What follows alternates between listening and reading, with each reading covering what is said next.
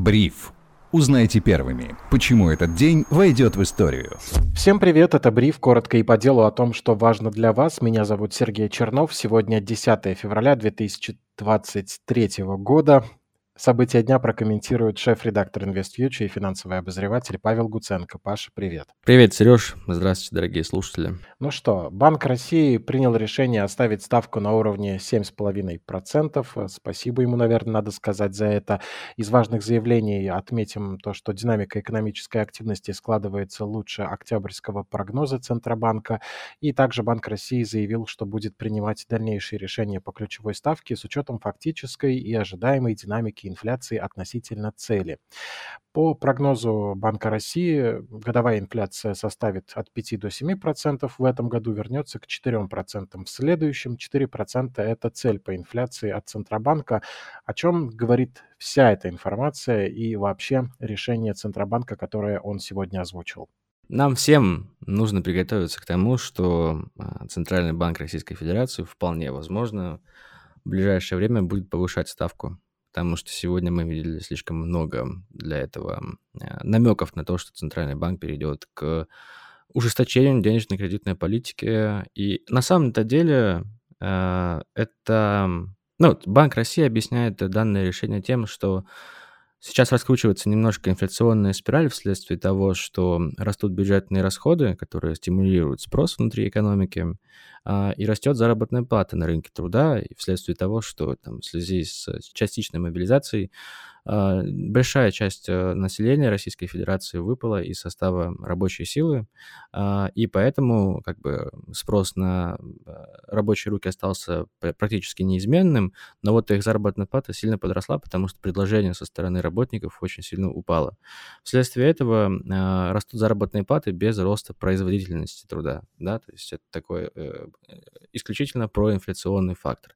Поэтому всем нужно подготовиться к повышению ставки, а это значит, что кредиты станут дороже, но при этом ставки по депозитам подрастут. И что еще важно для инвесторов, это значит, что кривая доходности ОФЗ а, немножко пойдет вверх. А, это значит, что сейчас в целом покупать облигации не очень правильно, потому что э, вместе с ростом доходности упадет их цена. Поэтому если вы сейчас купите до повышения ставки, то после уже повышения ставки ваша цена облигаций может упасть. Поэтому сейчас э, на рынок облигаций, конечно, тоже пока что лучше не заходить, потому что рынок будет ожидать в это время повышения ставки. Вот когда повысит ставку, тогда уже можно будет подумать над тем, чтобы э, парочку офф-УЗшек себе в портфель добавить, потому что, скорее всего, согласно сегодняшнему, по крайней мере, эм, выступлению Банка России и Эльвиры Набиулиной, а во, втором, во, во второй половине года а, Банк России все-таки перейдет к снижению. То есть, если говорить простыми словами, то в первой половине года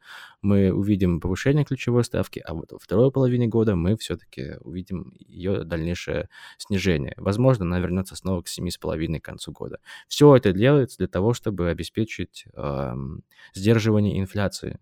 А, это главная задача для Центрального банка, и банк объясняет, э, как бы говорит, что в весной этого года, скорее всего, инфляция упадет ниже 4% вследствие высокой базы прошлого года, да, из-за того, что там в марте и в апреле цены подскочили на 30%, поэтому если считать по сравнению с прошлым годом, то инфляция будет низкой, но она не будет качественной, то есть это будет не качественное снижение инфляции, а только из-за эффекта высокой базы. Поэтому для того, чтобы, а, так сказать, заякорить инфляционное ожидание населения, Банк России будет держать ставку высокой а, достаточно долгое время, около полгода, по крайней мере, как мы поняли из слов Эльвиры Набиулиной.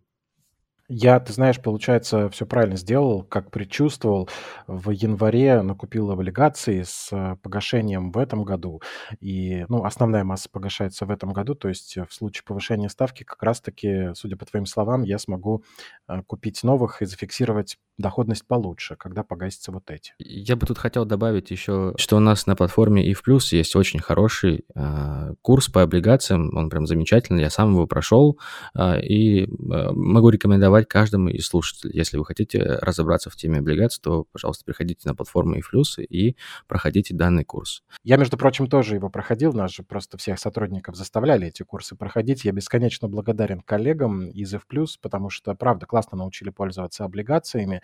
А, сейчас же как, мне лично акции надоели, как-то постоянно минуса, почти год без какой-то инвестиционной доходности, ни дивидендов, ни роста. И вот сейчас все, что потихоньку начало выходить в плюс, металлургии, что-то там еще на днях я продавал, я все это брал и перекладывал в облигации, уже купоны приходят, частичные погашения. Приятно после года без инвест-выплат, так что поддерживаю слова Паши. Лично ручаюсь за качество курса «Как зарабатывать на облигациях». Э, ссылку оставим в описании, если, правда, кому-то интересно и хочется разобраться в этом инструменте. И еще небольшое уточнение. Э, скорее всего, в ближайшее время, будем надеяться, по крайней мере, банки российские пойдут на то, что будут повышать ставки по депозитам, да, вследствие роста э, возможного ключевой ставки Центрального банка Российской Федерации. И как сегодня почитал ЦИАН, Сегодня депозит более выгоден а, с точки зрения годовой доходности, чем сдача квартиры. То есть это для тех людей, которые, возможно, там будут рассматривать а, возможно, а, вариант покупки недвижимости для последующей сдачи. Сейчас как бы депозит по данным ЦИАНа, по крайней мере, он более выгоден, чем сдача квартиры. Это важная информация. Да, помню те времена, когда сдавал квартиры и тоже высчитывал доходности. Между 4 и 5 процентами она всегда была, как-то так получалось, с учетом роста стоимости самого актива. И тогда и ставки были примерно на том же уровне. Сейчас, конечно, заниматься всей этой морокой с поиском жильцов, с простоями, да еще на фоне того, что квартирантов, как я слышал, все меньше и меньше, э, не хочется. Действительно, депозит в этом случае выглядит проще. Ну, кому нравится посложнее, можно и облигации делайте выбор, друзья. Ваша инвестиционная стратегия, как всегда, только в ваших руках и в ваших головах. Пойдем к следующей новости. Мне кажется, она сегодня могла бы пройти незамеченной, если бы мы не обратили на нее внимания. Вот так вот нескромно я заявлю. Россия собирается добровольно сократить добычу нефти на 500 тысяч баррелей в сутки в марте. Об этом вице-премьер Новак сообщил. Нефть отреагировала ростом на эти слова вице-премьера, а ОПЕК Плюс заявил, что не будет увеличивать поставки в ответ на сокращение добычи России, сразу после того, как наши же отметили, что о своем решении ОПЕК плюс не предупреждали, консультации не вели. Что это за новости, Паша? Зачем, а самое главное, означает ли это консервацию скважин, которые потом заново и не ввести толком в эксплуатацию? Я думаю, что со скважинами со временем разберутся. Сейчас это не первостепенная проблема для российских нефтяников. Сейчас главная задача, даже скорее не для нефтяников, а для правительства Российской Федерации, для, для Минфина, потому что главная задача это сократить дефицит бюджета. И, и все, что сейчас, сегодняшние новости, по крайней мере, они все идут как раз-таки а, в лоне вот этой вот э, задачи сократить, дефи, сократить дисконт Urals к а, нефтебренду, то есть сокращение добычи на 500 э, тысяч баррелей в сутки, а, это значит, что цены на нефть пойдут в рост. И они сейчас уже идут в рост, э, и значит, что дисконт будет сокращаться. Тем более мы видим а, новости о том, что дисконты еще собираются как бы законодательно немножко подсократить там, да, к Юрлс, к, к бренд точнее. А, и Санкт-Петербургская международная торговая биржа сейчас разрабатывает свой собственный бенчмарк, как мы узнали из слов Эльвиры Навиулиной. А, Все это поможет в долгосрочной перспективе российскому бюджету сократить тот самый дефицит, который достиг максимума с 1998 года в январе. Это важное вообще в целом геополитическое событие, а, сокращение добычи. Почему? Потому что это сильно ударит по котировкам нефти. Не исключено, что это будет не последнее сокращение добычи от, от э, российских нефтяников, потому что цена на нефть должна быть высокой. Тут как бы многие занимаются излишней а, паникой, говорят, что вот все, мы сокращаем, все будет только еще хуже, но на самом деле вполне возможно, что это будет не так. Дисконт сократится, это значит, цена а, в долларах на российскую нефть будет выше, а учитывая то, что доллар сейчас пришел в некую норму и сейчас торгуется по 73, э, там, да, валютная пара по 73 торгуется, это значит, что в целом э, рублевая выручка у компании останется одна и та же, но при этом налоговая база будет уже гораздо лучше, чем она была осенью и в декабре, и в январе тем более. Поэтому как бы эти новости на самом деле для бюджета позитивные. А, для, это, а вот для геополитики эти новости, э, так сказать, подкидывают новые дровишки в костер, потому что э, допустить высоких цен на нефть, а они, скорее всего, будут стремиться к 100, если э, дальше продолжится такое же как бы восстановление мировой экономики а, вследствие того, что там риски большой рецессии глобальной, они немножко отходят на второй план, то э, и спрос на нефть будет очень высоким, а это значит, что цены будут высокими, а производство в это же, в это же время не растет, потому что ОПЕК не собирается повышать добычу, еще и Россия сокращает, да, как-то как бы. Основные экспортеры нефти а, свою задачу с обеспечением рынка нефтью как бы решать ее не хотят. Нефть пойдет на 100, а это значит, что Белый дом, Байден будут вынуждены сокращать еще больше свой стратегический резерв и продавать нефть для того, чтобы стимулировать э, цены на более низком уровне. Все для того, чтобы сократить рост инфляции. Э, сегодняшняя новость будет иметь очень большие последствия в долгосрочной перспективе, возможно, в среднесрочной, для рынка нефти и вообще для всего а, состояния мира, потому что высокие цены на нефть – это в первую очередь барометр вообще рецессии и мировой экономики. Если цены будут высокими, то и риски мировой рецессии тоже подрастут. Короче говоря, будем наблюдать, будем смотреть. В целом а, новости для меня лично позитивные, потому что мы давно этого ждали, и нужно было что-то решать с дисконтом, да, Юрлск бренд и с налогами, которые теперь снимаются с нефтяников, учитывая то, что огромная часть экспорта перешла в теневую, а, в тень, так сказать, да, тут непонятно даже с чего и брать-то налоги, да, потому что вполне возможно нефтяники, чтобы там не поставлять своих э, э, импортеров, они как бы их не раскрывают. И как бы, а, как, как бы откуда государству брать деньги тогда, да? И вот сейчас государство пытается эту проблему каким-то образом решить. Для бюджета, для всей российской экономики это хорошо. Понятно, спасибо тебе. Перейдем к новостям, которые хочется обсудить коротко. По итогам 11 месяцев прошлого года доля недружественных стран в российском экспорте снизилась с 58 до 35 процентов, а доля дружественных, наоборот, выросла с 42 до 65 процентов. Россия перенаправила почти четверть поставок товаров в дружественные страны, об этом сообщает РБК со ссылкой на Минэкономразвитие. За этот же период экспорт из страны вырос на 23 почти с половиной процентов денежных денежном выражении до 538 миллиардов долларов. Импорт, наоборот, снизился на 12,7% до 230 миллиардов долларов. 538 экспорт, 230 импорт. О чем нам говорит такой торговый баланс, Паш? Он нам говорит о том, что э, рубль, скорее всего, будет э, слабеть в ближайшее время, да, учитывая такой, ну, как бы сокращающийся профицит бюджета, который сокращался еще в конце прошлого года, и в январе тоже сокращается. Все это как бы факторы, которые будут оказывать влияние на а, ослабление рубля. Ну, поэтому валютная пара доллар-рубль сейчас находится на уровне 73. Удивляться тому, что количество дружественных э, резидентов э, в процентном соотношении в экспорте и импорте российских э, товаров и вообще российской экономики увеличилось, тут как бы тоже, ну, не стоит этому удивляться, потому что российская экономика постепенно перестраивается, перестраиваются цепочки. Я думаю, что эта цифра будет только расти в ближайшее время, потому что европейский рынок все больше отдаляется от России, и американский рынок, а, а вот такие а, левые и правые а, экспортные и импортные пути до России, наоборот, растут. Да уж, ну ты знаешь, удивляться в наше время, честно говоря, уже, мне кажется, все устали, особенно к пятнице. А как ты оцениваешь скорость переориентации экспорта? Вот пока это случилось всего на четверть за целый год. Это быстро или медленно?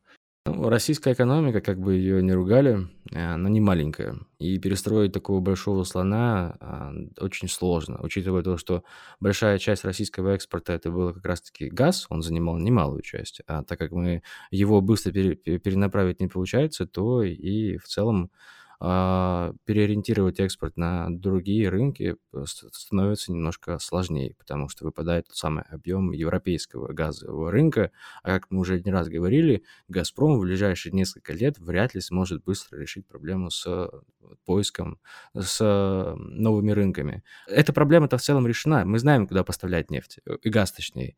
Но вот трубы построить, вот это долго. И поэтому как бы а, эта доля как раз-таки сейчас составляет всего лишь четверть по итогам года. Воду. Ну да, причем трубы еще могут пострадать из-за, например, землетрясений. Хорошо. Они могут сгореть. Они могут и сгореть, да. Мы не оставляем любимую нашу тему. Давай посмотрим на внешнюю торговлю США с Китаем. Про нее тоже данные вышли сегодня. Она выросла до 691 миллиарда долларов по итогам прошлого года, что стало новым историческим рекордом. Об этом писали ведомости, ссылаясь на данные Американского бюро экономического анализа. Чего-то как-то никакой торговой войной и не пахнет. Если учесть, что около 13% всей внешней торговли приходится на Китай, то любые ограничения на китайские товары приведут к макроэкономическим последствиям, и, возможно, в этом ответ, почему торговой войной пока только пугают, она не, не случилась. Ну, как, как мы видим, кажется так. США за прошлый год импортировали из Китая товаров на 537 миллиардов долларов, а экспорт достиг 154 миллиардов баксов.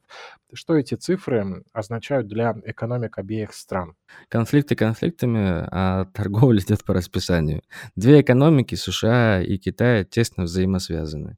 А, мы видим сейчас, что геополитическая конфронтация между США и Китаем нарастает, и мы видели, как, как Байден выступал в последний раз перед Конгрессом, он э, четко поднимал вопрос того, что Китай является основным, так сказать, э, соперником США на геополитической арене и в том числе в экономике. Интересно, что Китай э, больше импортирует ресурсов из, в США, чем э, экспортирует из США.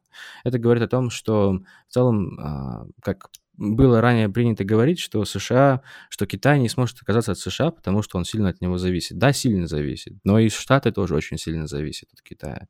Без экспорта китайской экономики э, США и ее экономике будет очень тяжело. Это важно понимать, это будет э, в дальнейшем оказывать большое влияние на э, геополитику. Но мне кажется, что вот эти вот данные, которые вышли да, по торговому балансу и прочее, они ничего не изменят в риторике двух стран. Они как продолжали конфликтовать, так и будут продолжать конфликтовать, потому что это две крупнейшие экономики э, и две крупнейшие страны в мире, которые будут формировать постепенно биполярный мир, и никто не запрещает им торговать. Это же как бы, торговля идет по расписанию, а конфликтовать на геополитической арене вы всегда можете.